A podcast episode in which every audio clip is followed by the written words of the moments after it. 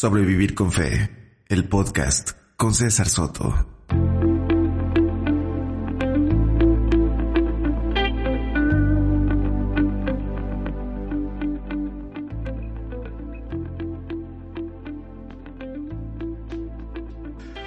Buenas, buenas a todos. Qué, qué bueno poder tenerles eh, una semana más en este podcast que hemos titulado Sobrevivir con Fe.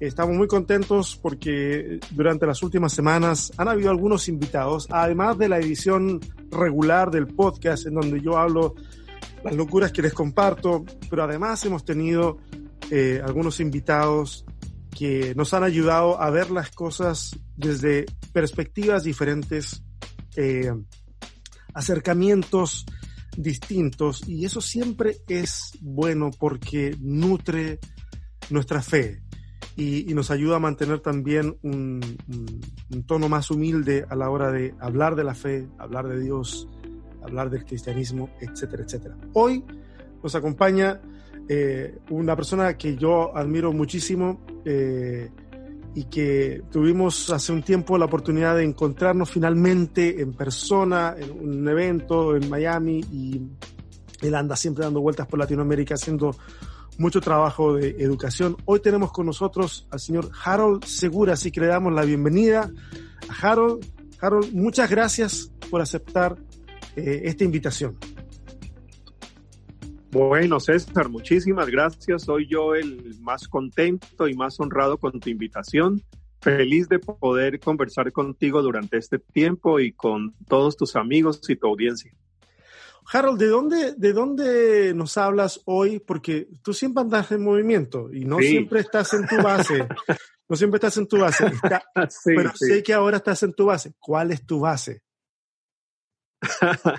es cierto, mira, ahora estoy en Costa Rica, que es el país donde vivo hace ya 20 años. ¿Cómo pasa el tiempo de rápido?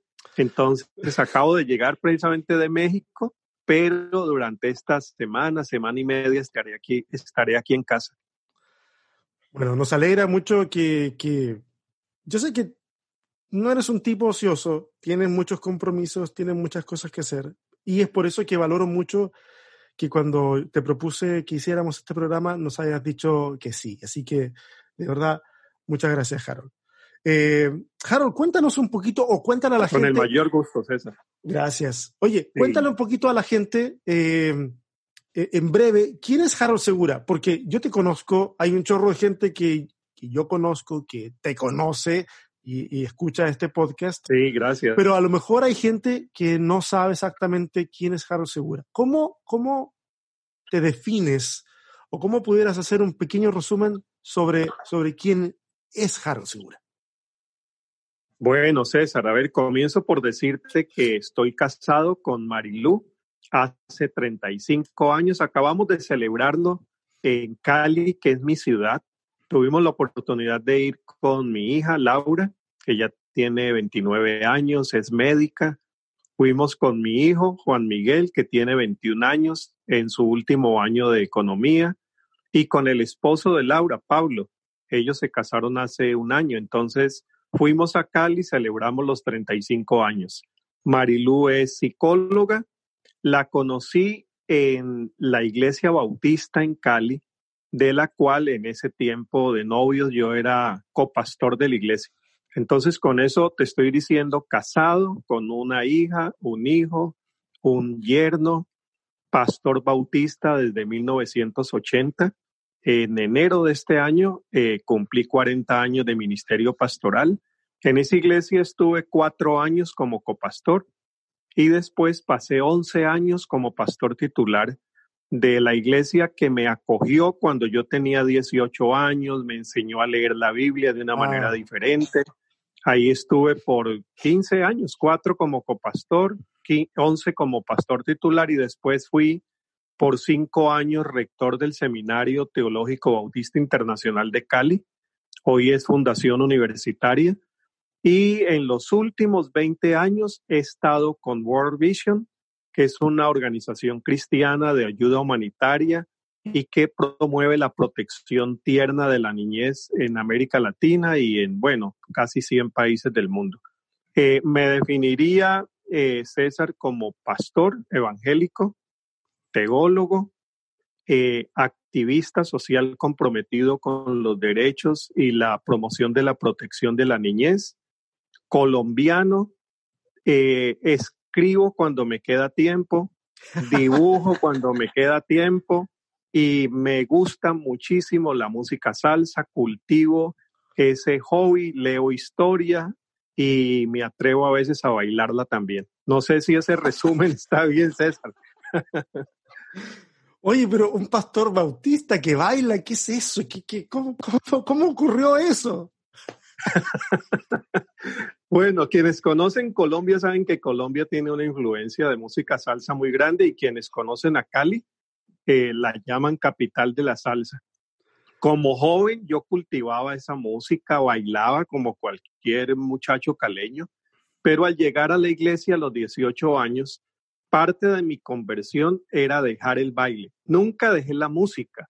Yo la seguí cultivando y escuchando, pero el baile por estar asociado al licor y estar asociado a otros asuntos que no siempre venían bien a la juventud, pues entendía que cuando uno se convertía abandonaba esas prácticas y efectivamente yo, yo dejé el baile a, la conversión en los 18 años. Eh, siendo pastor, yo acompañaba un programa de radio de música salsa. Eh, era la persona que ponía los discos, programaba la música, hacía comentarios de la historia, de la literatura. Eh, eso fue por muy corto tiempo. Y ya pasados unos 20 años y llegando aquí a Costa Rica, eh, conociendo otros países de América Latina, me di cuenta que el baile no tenía la misma connotación que tenía en Colombia. Era un asunto más social y en la organización donde yo trabajo, que eh, pertenecemos a ella personas de muchas confesiones cristianas, metodistas, presbiterianos, bautistas, católicos, ortodoxos. El baile se practicaba entre algunos de mis amigas y amigos como algo muy social. Entonces ahí me ahí me, me, animaron a retomar eh, e, esos ritmos que yo tenía olvidado. Esta es la mía, dijo Javier. Claro, y entonces desde hace, no hace mucho tiempo, he vuelto a hacerlo, eh, me divierto muchísimo haciéndolo y siento que eso es parte de mi historia ya redimida y de mi cultura que es tan importante. Mira, no, no son pocos, no somos pocos en Latinoamérica que tenemos una historia larga con, con el mundo evangélico que, tuvimos la, misma, la misma cuestión. O sea, yo eh, nada en contra del baile, pero nunca aprendí a bailar precisamente por eso. Yo, a diferencia tuya, me crié, me crié en la iglesia, entonces desde chiquitito me dijeron que el baile no. Eh, pero claro, uno va creciendo y uno va aprendiendo y dándose cuenta de que, que en realidad es, es, simplemente otra expresión artística y así como todas las expresiones artísticas puede ser usado no, no, no, no me gusta, no me gusta ser em, dualista en este asunto, pero voy a, voy a hacerlo para ejemplificar. Puede ser usado para bien, puede ser usado para mal, aunque yo creo que el asunto es más neutral que... que... Sí, sí, sí, así es, así es. Así es. Tengo amigos de, amigos de Medellín, que es un, una ciudad tanguera, tanto como lo es Buenos Aires. Bueno, allí murió Carlos Gardel y ellos me decían, Harold, lo que te ha pasado con la salsa me pasa a mí con el tango. He vuelto otra vez a escuchar esos tangos y reconozco que allí hay una historia a la cual yo le hice una pausa, pero he regresado. Entonces, yo creo que, bueno, esto de seguir a Jesús de verdad, efectivamente es seguir es seguir y en el seguir uno va aprendiendo, recuperando, dejando. Eh, no es un punto, no, no es estable, es seguir, es movimiento, es dinámico. Y bueno, ese es un buen ejemplo, el, el, tema de la música para hablar de cómo en el seguimiento de Jesús nos encontramos con eh, posibilidades, con culturas, con historia que debemos integrar. Oye, ¿qué crees tú, Harold? Eh, la, cultura oriental, hebrea, es muy festiva. ¿Qué crees tú? ¿Te, imaginas a Jesús bailando? Sí, yo, yo lo, lo imagino, lo imagino, porque mira, si me permites una historia aquí cortita, muy personal. Una vez asistí a un matrimonio, precisamente en Colombia, un matrimonio de una amiga judía. Eh, su esposo no lo conocía yo muy bien, era también judío. Entonces llegamos a la, a la ceremonia, el rabino, que era muy amigo mío, un rabino de la ciudad de Cali, con quien formé un grupo ecuménico, eh, nos sentamos en la misma mesa, nos, nos sentaron en la misma mesa. Entonces, cuando vino el momento de la ceremonia, la ceremonia incluía danza. Pero ya después de la ah. ceremonia, estando ya en la sala de celebración, vino salsa caleña. Entonces, todos salieron a bailar y en la mesa donde estábamos el rabino y yo, yo dije, bueno, me sentaron en la mesa donde yo necesitaba, porque seguramente el rabino no se va a parar a bailar. Yo en ese momento no, yo ya no estaba bailando. Eh, y mira, me dejaron solo con mi esposa. Todos salieron a bailar, incluido el rabino. E, es, es una cultura de fiesta. Yo me imagino a Jesús danzando en las celebraciones judías, porque efectivamente es eh, una espiritualidad también muy lúdica, eh, de baile, de comida, de amigos y amigas y de celebración. Mira, eh, poco evangélica en ese sentido. Sí, a mí me llama la atención porque nosotros tenemos, nosotros filtramos todo lo que consumimos de la Biblia de acuerdo a nuestra cultura, a nuestros prejuicios religiosos, todo, todo eso es parte de, son los lentes con los que llegamos al texto. Y cuando llegamos ahí al, pasaje de, del Evangelio de Juan, en donde se habla de las bodas de Caná, eh, yo siempre me imaginaba, o la imagen que me pusieron era casi de, un Jesús que, que, bueno, fue invitado porque, no sé, eh, por, por condescender con alguien o por obligación, quién sabe por qué razón, pero como, como, como un Jesús muy desconectado de la fiesta, muy desconectado de, todo lo que está pasando a su alrededor. Esa es la imagen que, que, a mí se me transmitía, muy desconectado de lo que sucedía y, y, casi, casi como una molestia cuando le dicen, oye, se acabó el vino. y, bueno, ahí tú sabes, hay todas una, unas discusiones medias absurdas respecto de que si era vino con alcohol, si no era vino con alcohol y quiso Jesús, etcétera, etcétera. Eh, y, de repente un, Jesús como muy austero, y, entonces cuando la gente uno comienza a, abrir un poco o, desquebrajar esa imagen tan, eh, no sé, tan, tan poco humana de Jesús y, comienza uno a pensar en un Jesús que se divierte, en un Jesús que baila, en un Jesús que tal vez lo invitan a la ceremonia porque era un tipo social y, extrovertido, no sé, eh, la gente se, se escandaliza un poco por decirlo menos. Sí, sí, sí, así es, así es. Pero esa imagen que recuerdas ahora es muy, muy ilustrativa de lo que decimos. Un Jesús en el segundo capítulo de Juan asistiendo a una, a una boda y sí haciendo su primer milagro, convertir el agua en vino. Bueno, ahí hay mucho también que reconocer de parte de esa vida festiva, amistosa, generosa de parte de Jesús. Yo creo que hemos hecho muy mal en afiliar a Jesús a nuestras iglesias evangélicas. y lo leemos desde la perspectiva nuestra, ¿no? Como si Jesús hubiera sido un evangélico como lo somos nosotros. Haríamos mejor afiliarnos nosotros a la fe de Jesús, a la fe de Jesús. No solamente tener fe en Jesús, sino reconocer la fe de Jesús, cómo la vivía. Yo creo que allá hay un, una riqueza todavía por descubrir. Oye, a lo mejor, a lo mejor Jesús no iría a nuestras congregaciones, ¿ah? No sé. A mí se me ocurre que, diría así como que mm, tengo que ir, así como cuando uno invita a alguien y va como medio por compromiso. Sí, sí, es eso. Para la gente que, que, nos está escuchando, yo estoy conversando con Harold hace bastante más rato y, y, una de las cosas que a mí me llama la atención mm, de Harold es que, eh, bueno, y lo acaba de decir ahora, eh, antes de definirse como teólogo, que es la forma en que mucha gente lo conoce, se define como pastor. Y, me, gusta, me gusta ese ángulo porque creo que es un ángulo del cual hace mucha falta en nuestros contextos latinoamericanos, eh, porque, porque es el pastor el que conecta con, con, las comunidades de base, es el pastor el que se acerca para explicar cuestiones simples pero cotidianas y al mismo tiempo importantes. Eh, y, entonces, eh, en ese sentido, quiero derivar a, la siguiente temática, Harold. Eh, yo la primera vez, la primera vez que te conocí, tú no lo sabes porque no, no, no nos vimos, pero fue hace un buen rato ya en una librería cristiana en, en Chile y encuentro un libro que habla acerca de la niñez. Y, un libro delgadito, y, recuerdo que me llamó mucho la atención. Yo, yo, yo era en ese tiempo un estudiante de la Biblia muy curioso, tratando de encontrar mi, mi, mi norte, sabiendo que, sospechando que habían algún, no sabiendo, solo sospechando que habían algunas cosas en mi tradición que no, no, no lograban calzar bien y estaba en esa búsqueda y me encuentro con este libro, eh, en donde abordas el tema de la niñez desde un ángulo que yo no lo había escuchado, leído antes.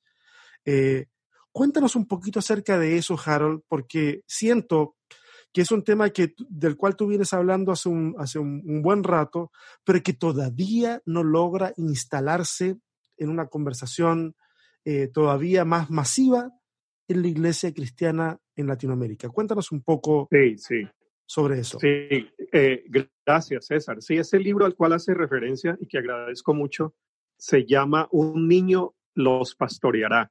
Lo publicó Casa Bautista de Publicaciones, si no recuerdo mal, por allá en el año 2005 aproximadamente. No, no tengo la fecha ahora clara. Editorial Mundo Hispano o Casa Bautista de Publicaciones. Eh, ese libro, César, respondía a una inquietud de la organización con la que yo trabajo, que es una organización enfocada en el trabajo con la niñez. Eh, se, se hace trabajo social, pero mira la pregunta que surgió en la organización en ese tiempo. El trabajo social con la niñez no solamente requiere compromiso social, requiere un argumento teológico y bíblico. Entonces me pidieron que revisara desde la perspectiva bíblica cómo eh, las escrituras iluminaban y animaban el trabajo con la niñez. Desde ese momento yo he estado en gran parte concentrado en el estudio de la teología de la niñez. Después vino otro libro, ese ya más reciente, que se llama eh, Teología de la Niñez. Ese lo escribió, perdón, ese lo publicó Editorial CLIE. Ese salió en el año, bueno, hace 2015, 2016 más o menos, no tengo las fechas exactas, teología con rostro de niñez. Y hay otro tipo, otro tipo de trabajo que yo he hecho en artículos. Estoy terminando una tesis doctoral en el mismo tema, porque pienso, César, que la población juvenil no ha tenido tampoco mucha presencia ni en la pastoral, como lo estaba señalando, no es una prioridad en la agenda de la iglesia ni en la teología. Eh, en la, teología se ocupó de la mujer, importantísimo, de indígenas, importantísimo, del medio ambiente, muy importante, personas con discapacidad, sumamente importante. Para todos esos sectores hay una teología de teología feminista, teología ecológica, teología de la discapacidad, pero niñez no ha sido contemplado. Eh, no se le da ni siquiera categoría académica a veces. Se piensa que teología infantil es un ejercicio infantil. Entonces yo he dedicado mucho de mi tiempo y de mi entusiasmo a ese estudio, redescubriendo la enorme riqueza que tenemos en todas las escrituras cuando se nos habla de la niñez, se nos muestra la niñez como metáfora del reino. Imagínate lo grande de eso y se nos invita a un compromiso social mucho más serio y definido con esa población que tanta necesidad tiene, sobre todo en América Latina. Oye, eh, tú mencionaste un montón de otras teologías que, tienen su espacio en, la reflexión teológica. Mira, quiero decir esto muy al margen porque para no distraernos del tema, a pesar de que esas teologías existen, tampoco han logrado, entre comillas, descender a la conversación eh, más sencilla entre las comunidades de fe de Latinoamérica. Digo, Yo conozco muy pocas iglesias en Latinoamérica que se sientan o se han sentado a hablar de ecología, de pueblos originarios. Incluso todavía hay muchas denominaciones discutiendo eh, respecto de cuál es el lugar de la mujer. Entonces, ah, mira, fíjate que a pesar de que hay todo un, un, sustrato teológico ahí impulsando la cosa, eh, cuánto más difícil con el tema, con el tema de la niñez. Y, aquí, aquí quiero apuntar. Eh, yo no sé, yo no sé si aquí vamos a estar de acuerdo o no, Harold. Si no estamos de acuerdo, entonces dejamos todo, dejamos todo este podcast hasta acá y yo termino esta cosa y sigo hablando solo. Oye, no sé si va a estar de acuerdo o no, pero mira, esto es solamente mi observación. Sí. Yo, me he dado cuenta de que instrumentalizamos a los niños en las iglesias. Eh, entiendo que viene desde un buen corazón cuando un ah. pastor dice, hagamos escuela bíblica porque si llegan los niños, llegan los padres. Y cuando, y cuando lo, lo, ven desde ese punto de vista, por lo menos desde, desde el lugar donde yo observo, yo logro entender, hay una buena intención. Hay un, de verdad, yo, yo no juzgo la intención ni el buen deseo, pero, pero se utiliza al niño como una carnada, como se está instrumentalizando para alcanzar a una familia. Y rara vez, luego de que el niño cumple con esa función, esa cuestión utilitaria de traer a su familia, porque la familia llega a ver cómo el niño canta, cómo el niño recita, cómo el niño actúa en una obra de teatro de Navidad, etcétera. Rara vez ese niño sigue teniendo una relevancia para la iglesia y, con frecuencia nos encontramos con programas de escuela bíblica o de escuelas dominicales en donde básicamente eh, eh, el, niño eh, está siempre, simplemente en una construcción eh, ideológica sobre lo que la iglesia piensa sobre tal o cual tema, como para que cuando sea grande el niño pueda seguir siendo útil a, la iglesia. Es, es la observación que, que tengo. Yo no sé si, si compartes algo o, o, lo ves desde otro punto de vista. Sí, lo comparto ciento por ciento, César. Y creo que es lo que en la práctica de las iglesias nosotros encontramos cada día. Eh, el niño como tal, la niña no, no interesan tanto, sino como medio de acercarnos al adulto. Creo que eso lo, lo escuchamos en nuestras iglesias y lo más grave, César, en mi caso, más o menos eso era lo que uno enseñaba hace muchos años. Había estadísticas de que si uno lograba que los niños llegaran a la iglesia, el tanto por ciento de sus mamás y papás era posible que también llegaran. Eh, con parte de ese interés, yo hice trabajo con la niñez hace más de 30 años en círculos bíblicos y los pastores nos recomendaban que siempre estuviéramos atentos a papá y mamá. Entonces es una población que ha quedado en segundo lugar en la prioridad de nuestra misión. Eh, son vistos como instrumento para el adulto, como la parte simpática de la iglesia, pero no importante. Entonces yo creo que allí eh, estamos desconociendo la centralidad que Jesús le daba a la niñez, cómo la ponía en el centro de sus lecciones, cómo reconocía su presencia, Jesús y en el Antiguo Testamento. La cantidad de niñas y niños que aparecen en los relatos tendrían mucho más que decirnos a una forma de trabajar con la niñez eh, diferente, más sensible, de más integración, de más responsabilidad social con la niñez fuera de la iglesia, que ese es otro tema, César, ¿no? Es cómo la iglesia se acerca a la gran problemática que vive la niñez. Imagínate la niñez migrante, que muchas veces ni los noticieros reconocen. Entonces, eh, la sociedad acompaña esas modalidades de, de ser de la iglesia o la iglesia reproduce esas maneras como la misma sociedad adultocéntrica eh, ve a la niñez. Entonces creo que ahí tenemos un gran desafío para nuestras iglesias y para la sociedad en general.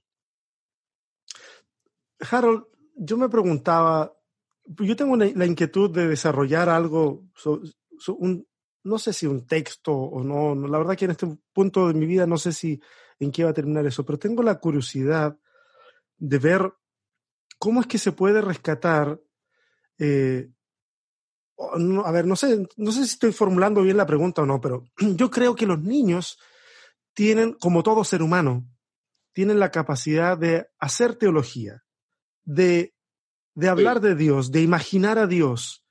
Y creo que rara vez nosotros acompañamos a los niños a hacer teología, eh, eh, a preguntarles cómo es que ellos comprenden ciertas cosas o cómo se las imaginan. Eh, nos hemos encontrado, no solo en las iglesias, sino en los sistemas educativos en general, sobre todo los más antiguos, que se ve al niño como una vasija vacía, en donde hay que llenarla de contenido y al llenarla de contenido le vamos a, asignar valor porque tiene un buen contenido. Eh, ¿Cómo podríamos nosotros enfrentar un desafío así como e, en las iglesias? Ya estoy hablando desde el mundo eclesiástico, eh, el desafío de hacer teología con los niños. Sí, sí. Bueno, eh, César, siendo que nosotros dos somos pastores, tú con el rol, yo con la vocación, eh, a nosotros siempre nos gusta ir a las escrituras y ver qué referencia puede ayudarnos para cambiar nuestras maneras de ser iglesia. Mm. Entonces, a esa pregunta que hace, yo me remitiría a un texto bíblico de los evangelios, donde Jesús se le pierde a, a mamá y papá, se regresa al templo y cuando ellos lo encuentran, él está sentado con los maestros de la ley, haciendo preguntas eh, lanzando inquietudes y sorprendiendo. Mm. Sorprende a José y María porque se ha perdido, pero sorprende a los letrados seguramente por las inquietudes que él trae. Esa figura de Jesús en el templo, por cierto, comillas, perdido en el templo. Está perdido en el templo. Hay que resaltar eso. se pierde en el templo. Y participando activamente nos remite a unas lecciones que las pastoras y pastores pudiéramos tener en cuenta. La niñez tiene preguntas, la niñez tiene respuestas, la niñez tiene inquietudes, la niñez puede participar en la búsqueda de Dios, para no llamarla quehacer teológico. Mm. Eh, nosotros en World Vision con algunas universidades y organizaciones sociales de América Latina estamos terminando una investigación sobre espiritualidad de la niñez. Eh, sin traer a cuento los resultados, lo que sí se, se indica en esa investigación es la importancia de la niñez para enseñarnos nuevas maneras de entender la fe, de entender a Dios. Mm. Entonces yo te resumiría todo esto así. Las iglesias necesitan entender que las niñas y los niños no solamente tienen algo para aprender, sino que tienen mucho para enseñarnos. Y enseñarnos sobre todo cómo relacionarnos con Dios, cómo comprendemos a Dios, cómo, en fin, todos los cómo que pudieran lanzarse, en el que nosotros ya les hemos tenido las respuestas siempre preparadas para que ellos las consuman, pero la iglesia necesita una actitud de apertura para escuchar qué es lo que hay allí y aprender porque recuerde, recordemos el texto también donde los discípulos quieren distanciar y separar a los niños y niñas de Jesús y Jesús les dice, dejen los que vengan. Después lo ponen, lo pone al niño en el centro y le dice a los discípulos, si ustedes no se hacen como estos, no van a tener lugar en el reino. Es decir, ellos esconden un, un secreto del reino que nosotros necesitamos escuchar. Y como ves, eso significa una iglesia mucho más horizontal, oh, donde todos aprendemos, donde todos enseñamos.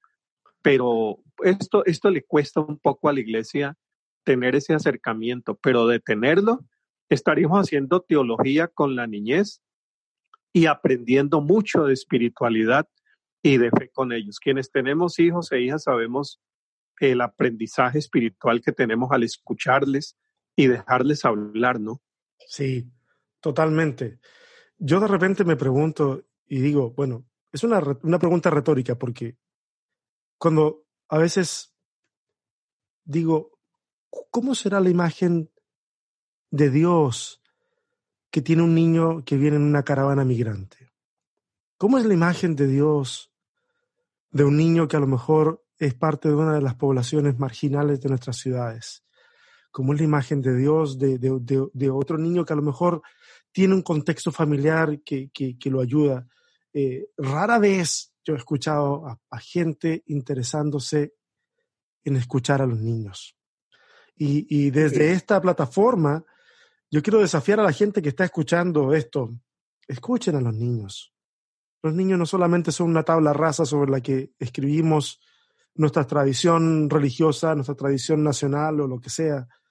Eh, están ahí como, como, como, como algo mucho más valioso que eso. Mucho más valioso. Oye, Harold, eh, hablando acerca de los niños y de toda esta suerte como de defensa de, la niñez, pero desde otro ángulo. Desde otro ángulo, quiero, quiero agarrar esta cosa desde otro ángulo. No sé si, bueno, no sé si eh, está de más decirlo. Yo sé que sabes de, de, estos movimientos en Latinoamérica que hablan y dicen, con mis hijos no te metas, en donde hay toda una cuestión eh, eh, en relación a, la, a lo que le han llamado ideología de género y, se habla de que se está vulnerando a, eh, a la niñez y etcétera, etcétera. Y detrás de todo eso hay, hay una, yo sé que hay una gran cantidad de desinformación y hay mucho temor. ¿Cómo, cómo ves ese tema, eh, Harold, desde la plataforma en que a ti te toca interactuar eh, y que te toca ver las distintas realidades en Latinoamérica? ¿Cómo ves que esa cosa va evolucionando? ¿Cuál es tu aproximación a ese tema? Sí, sí. Mira, yo, yo tengo la, la siguiente perspectiva del tema. Yo creo que estamos en una sociedad, comenzaría por decir una obviedad, muy diferente a la sociedad que teníamos hace 15 años, quizá 10 años, porque esto ha evolucionado muy rápido. Uno de los grandes cambios que han experimentado las sociedades en América Latina es la discusión acerca de los derechos y otros temas que para las iglesias, tú y yo lo sabemos, son completamente desconocidos. Mm. Las iglesias no hemos tenido formación para el tema social, para el tema de derechos, para el tema político. ¿Quién ha traído esa agenda? Lo trae la sociedad, los traen los grupos sociales, los traen los activistas, los traen los políticos. Entonces yo enfoco el tema así, César. Lo que la iglesia debería hacer frente a esos temas es entrar en diálogo, escuchar, contradecir si hay algo que contradecir, argumentar, pero primero conocer. Cuando yo digo con mis hijos no te metas, ya no estoy asumiendo una actitud de aprendizaje, sino de prevención. Y el problema, César, es que el papá y la mamá que dice, con mis hijos no te metas, está diciendo, conmigo tampoco. Entonces nos quedamos con una, una iglesia que no quiere meterse, no quiere discutir, no quiere aprender. Eh, disculpa la, la, la autorreferencia a mi familia. Lo que hemos decidido en familia es, vamos a ver qué dicen esos otros sectores. Eh, le digo a mi hijo, escucha qué están diciendo en la universidad. A mi hija, escucha qué están diciendo en tu, en tu grupo de colegas escuchemos qué está pasando con diversidad sexual, con aborto, con todos estos temas que tanto escalofrío nos causan.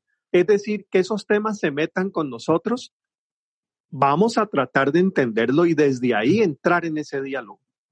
Entonces, no entro a definir el tema en sí, como ves, sino la actitud que estamos teniendo, porque esa actitud de que con ellos no te metas y conmigo menos, nos deja por fuera como sectores reaccionarios, entre paréntesis conservadores, muchas veces tirando al fundamentalismo, una iglesia que defiende que la sociedad regrese a la sociedad que teníamos hace 30 años, argumentando que esa sociedad era más bíblica y más cristiana que la nuestra.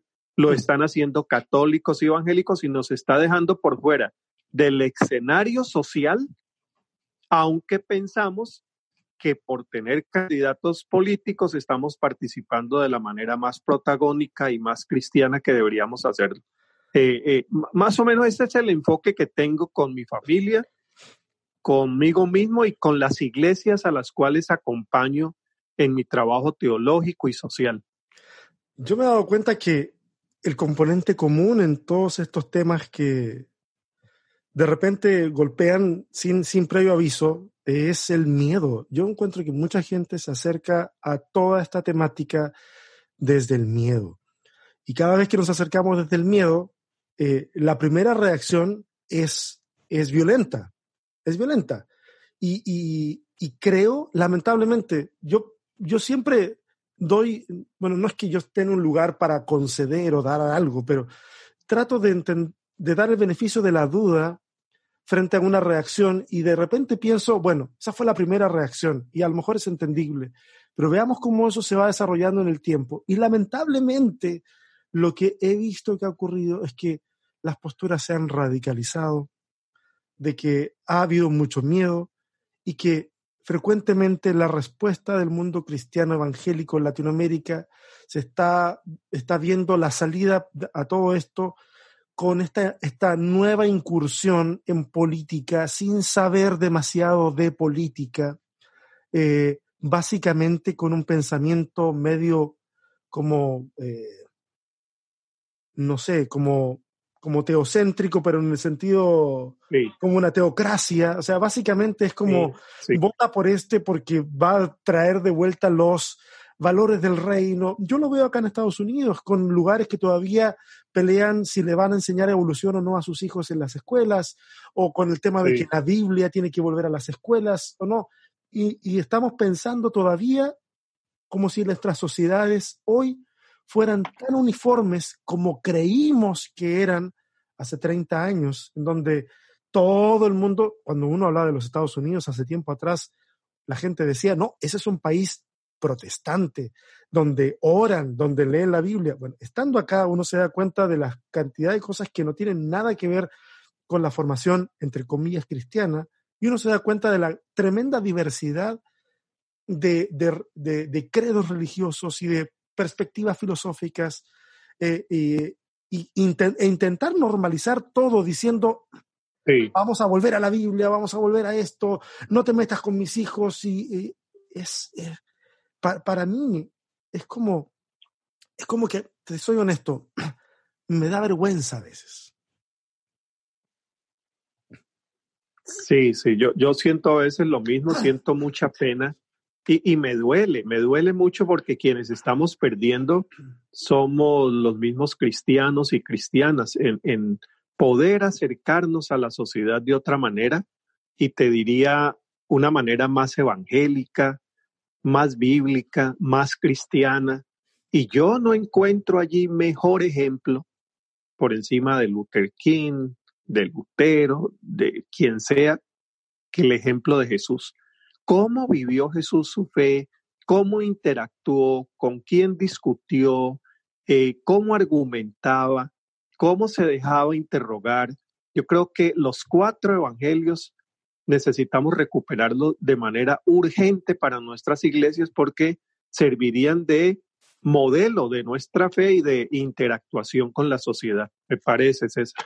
Totalmente. Yo, yo estoy súper de acuerdo. Eh, y disculpa que, que dialogue un poco con la gente que, está escuchando, pero mira, si, si en tu iglesia el, enfoque ha sido lamentablemente como el que hemos, del, que hemos estado hablando o, criticando en esta conversación, yo quisiera animarte a que, a que dejes de ver las cosas como desde el miedo.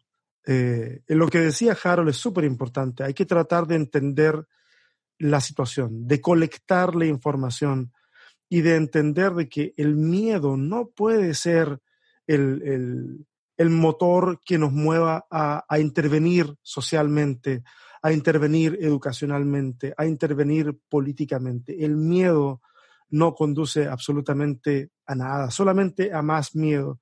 El problema es que cuando se nos pasa el miedo y nos damos cuenta de que, o sea, nos damos cuenta que nos manipularon con esa herramienta y, vemos de que de fondo la, cosa no es tan así como, como se veía.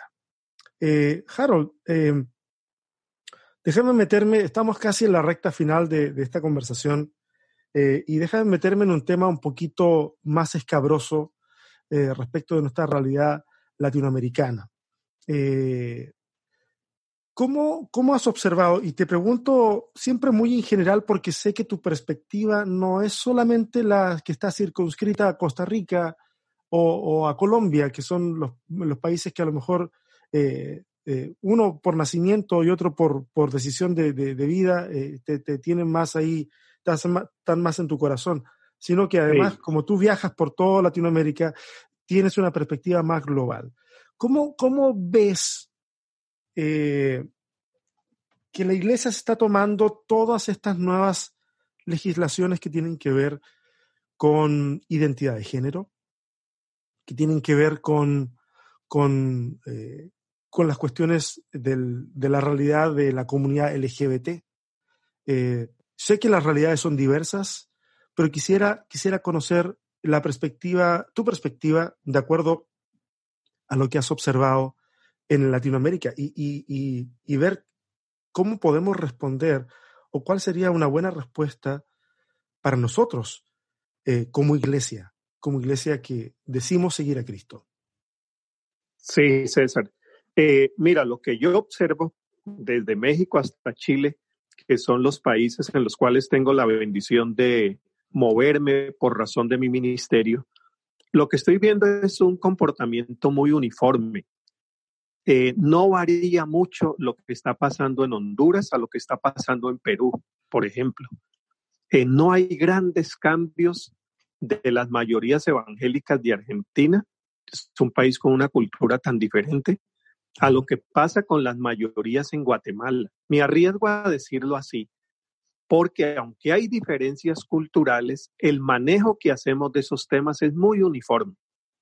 Eso lo demuestran las redes internacionales de evangélicos de sectores más tradicionales que se están conformando en América Latina. Ahora hay redes donde participan eh, todos ellos, todas ellas. Eh, ¿Cómo veo entonces esa uniformidad? Una iglesia que sale a reaccionar, no necesariamente a dialogar. Para mí ahí está el asunto más crítico. Yo creo que la iglesia tiene que ser dialogante, para poder entender antes de responder.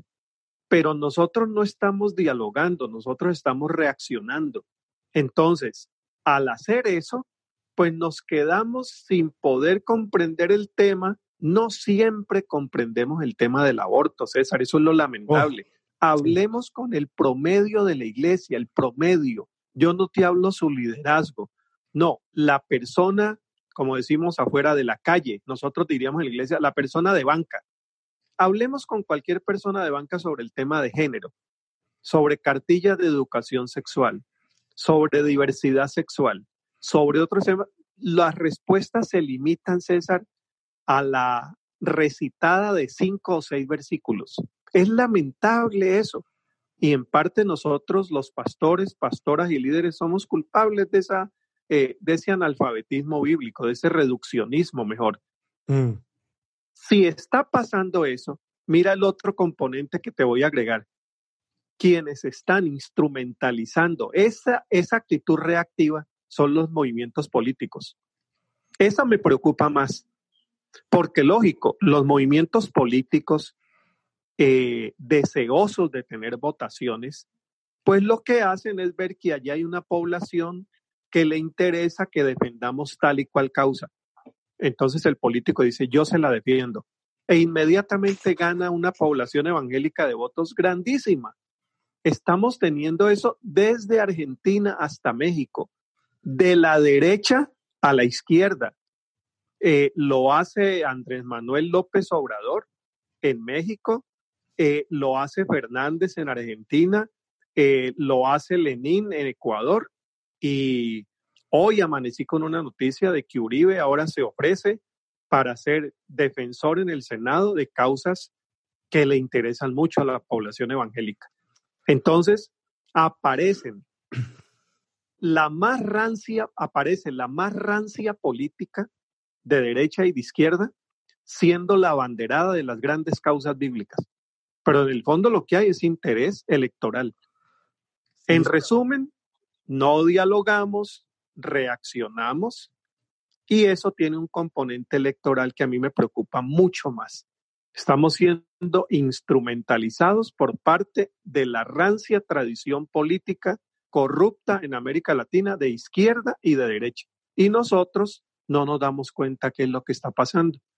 Felices de que el candidato defienda mi causa, abra la Biblia, de que la presidenta interina de Bolivia entre con la Biblia abierta al Senado. Eh, mira, estamos, estamos saltando en una fiesta que no siempre nos pertenece. Hay otros que la están organizando que son los partidos políticos muy hábiles en la instrumentalización de poblaciones, sea cual sea, y que en este momento instrumentaliza la familia evangélica a la cual pertenecemos. Esto duele, César. Duele muchísimo. ¿Será, no sé, será que como la mayoría de las iglesias cristianas evangélicas en Latinoamérica tiene una, una conformación muy jerárquica, muy piramidal, ¿será que de alguna manera el mundo evangélico está, tiene la tendencia a ser seducido por el poder?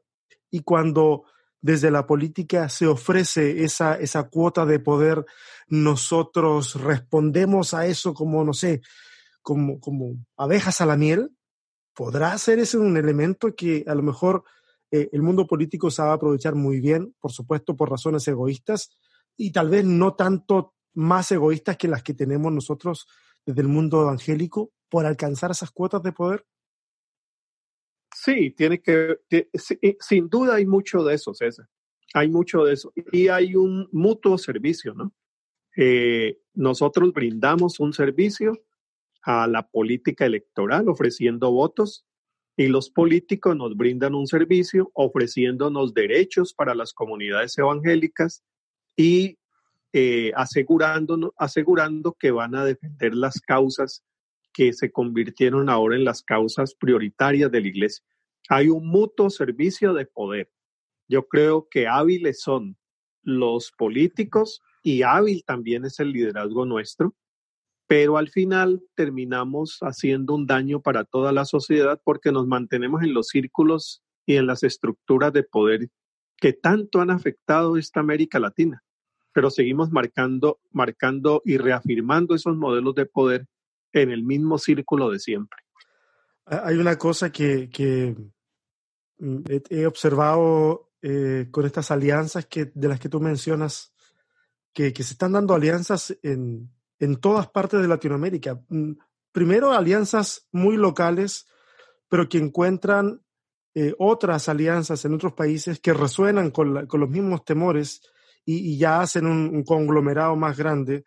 Y, he visto la, la, variedad de personas que componen esas alianzas y algunas personas han visto en esto el cumplimiento del ideal de la oración de Jesús en el Getsemaní, donde le dice a Dios, a su Padre, que estos sean uno. Y, están viendo cómo es que esta, esta, que yo creo que es una ilusión de unidad, es, es el cumplimiento de eso. ¿Y saben lo que yo veo? Yo veo más bien eh, una alianza más parecida a la de fariseos y saduceos para condenar a Jesús, a la de reconciliación más o menos entre Herodes y Pilato, eh, también con un objetivo en común, de alguna, de alguna forma, y, al final nos damos cuenta que parece que no necesitamos el mensaje de Jesús para ser uno, parece que lo que necesitamos es un enemigo en común. Sí, sí, hay mucho, hay mucho de eso, hay mucho de eso. yo creo que la distancia que tenemos entre el fariseísmo del primer siglo y el evangelicalismo nuestro, que sí hay una distancia grande, es que nosotros somos más cándidos que los fariseos. Yo creo que no hay tanto esa habilidad política, eh, esa, ese conservadurismo de los fariseos yo lo veo distinto al nuestro y creo, te digo, lo explico a través de, de la candidez hay honestidad y hay sinceridad en la población evangélica, cosa que yo no le veo al fariseísmo. Mm. Mira, eh, somos pastores y sabemos que la gente que va, da sus votos y sale a la marcha, César, hay honestidad, hay sinceridad, hay dolor. ¿Ves? No sé si has visto eso cuando dialogas con muchos sectores nuestros.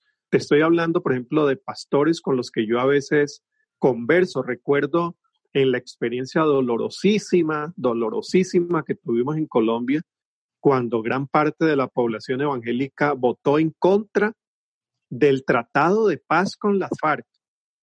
Y cuando yo, semanas antes, yo que voté sí y sigo diciendo sí al proceso de paz directamente, cuando yo hablaba con pastores, directores de alianzas evangélicas de, de, Colombia, le decía, pero ¿por qué vas a votar por el no? En la argumentación yo veía en ellos ansiedad. Harold, no podemos dejar que nuestros hijos caigan en garras de la dictadura homosexual y castrochavista. Pero sabes, César, lo que, lo que a mí me dolía más es que en esa expresión hay, hay preocupación y hay honestidad. Sí. Es que sinceramente lo están diciendo, es que le duele la generación que viene. Pero mira, es que no entienden que no ese es el tema del Tratado de Paz, que no es la dictadura homosexual. Mira, el tema de género estaba en esta y en esta línea, pero significa el reconocimiento de cómo las mujeres son víctimas del conflicto. Mira, la palabra género no dejemos que el movimiento político la utilice para su propio bien. Entonces, no hay eh, la disposición, yo no diría capacidad porque capacidad hay, no hay la disposición para entrar a revisar eso con otros ojos. ¿Por qué? Por lo que decíamos antes, reaccionamos, no dialogamos. Y lógicamente, ¿eso a qué te lleva? Al miedo. Nos mueve mucho el miedo. Y ya sabes que en teoría política, en teoría de, procesos electorales, hoy el miedo está siendo estudiado como factor determinante en muchos de los procesos. Sí, el miedo al musulmán, el miedo al migrante, el miedo al homosexual, el miedo al diferente. Entonces reaccionamos por miedo. Y creo que ahí hay un eje de trabajo pastoral muy grande. Lo contrario a la fe no es la incredulidad, es precisamente el miedo. Entonces, por ahí pudiéramos entrar con lo que el Evangelio nos enseña acerca del no temáis. Y yo agregaría en mi propia versión del Evangelio, no temáis dialogar, no temáis escuchar, no temáis, acércate al otro, no temáis, no temáis. Pero hay temor, César. Entonces ahí sí yo veo no mala intención en el movimiento evangélico, sino mucho miedo y políticamente candidez. E, es mi, mi apreciación muy personal.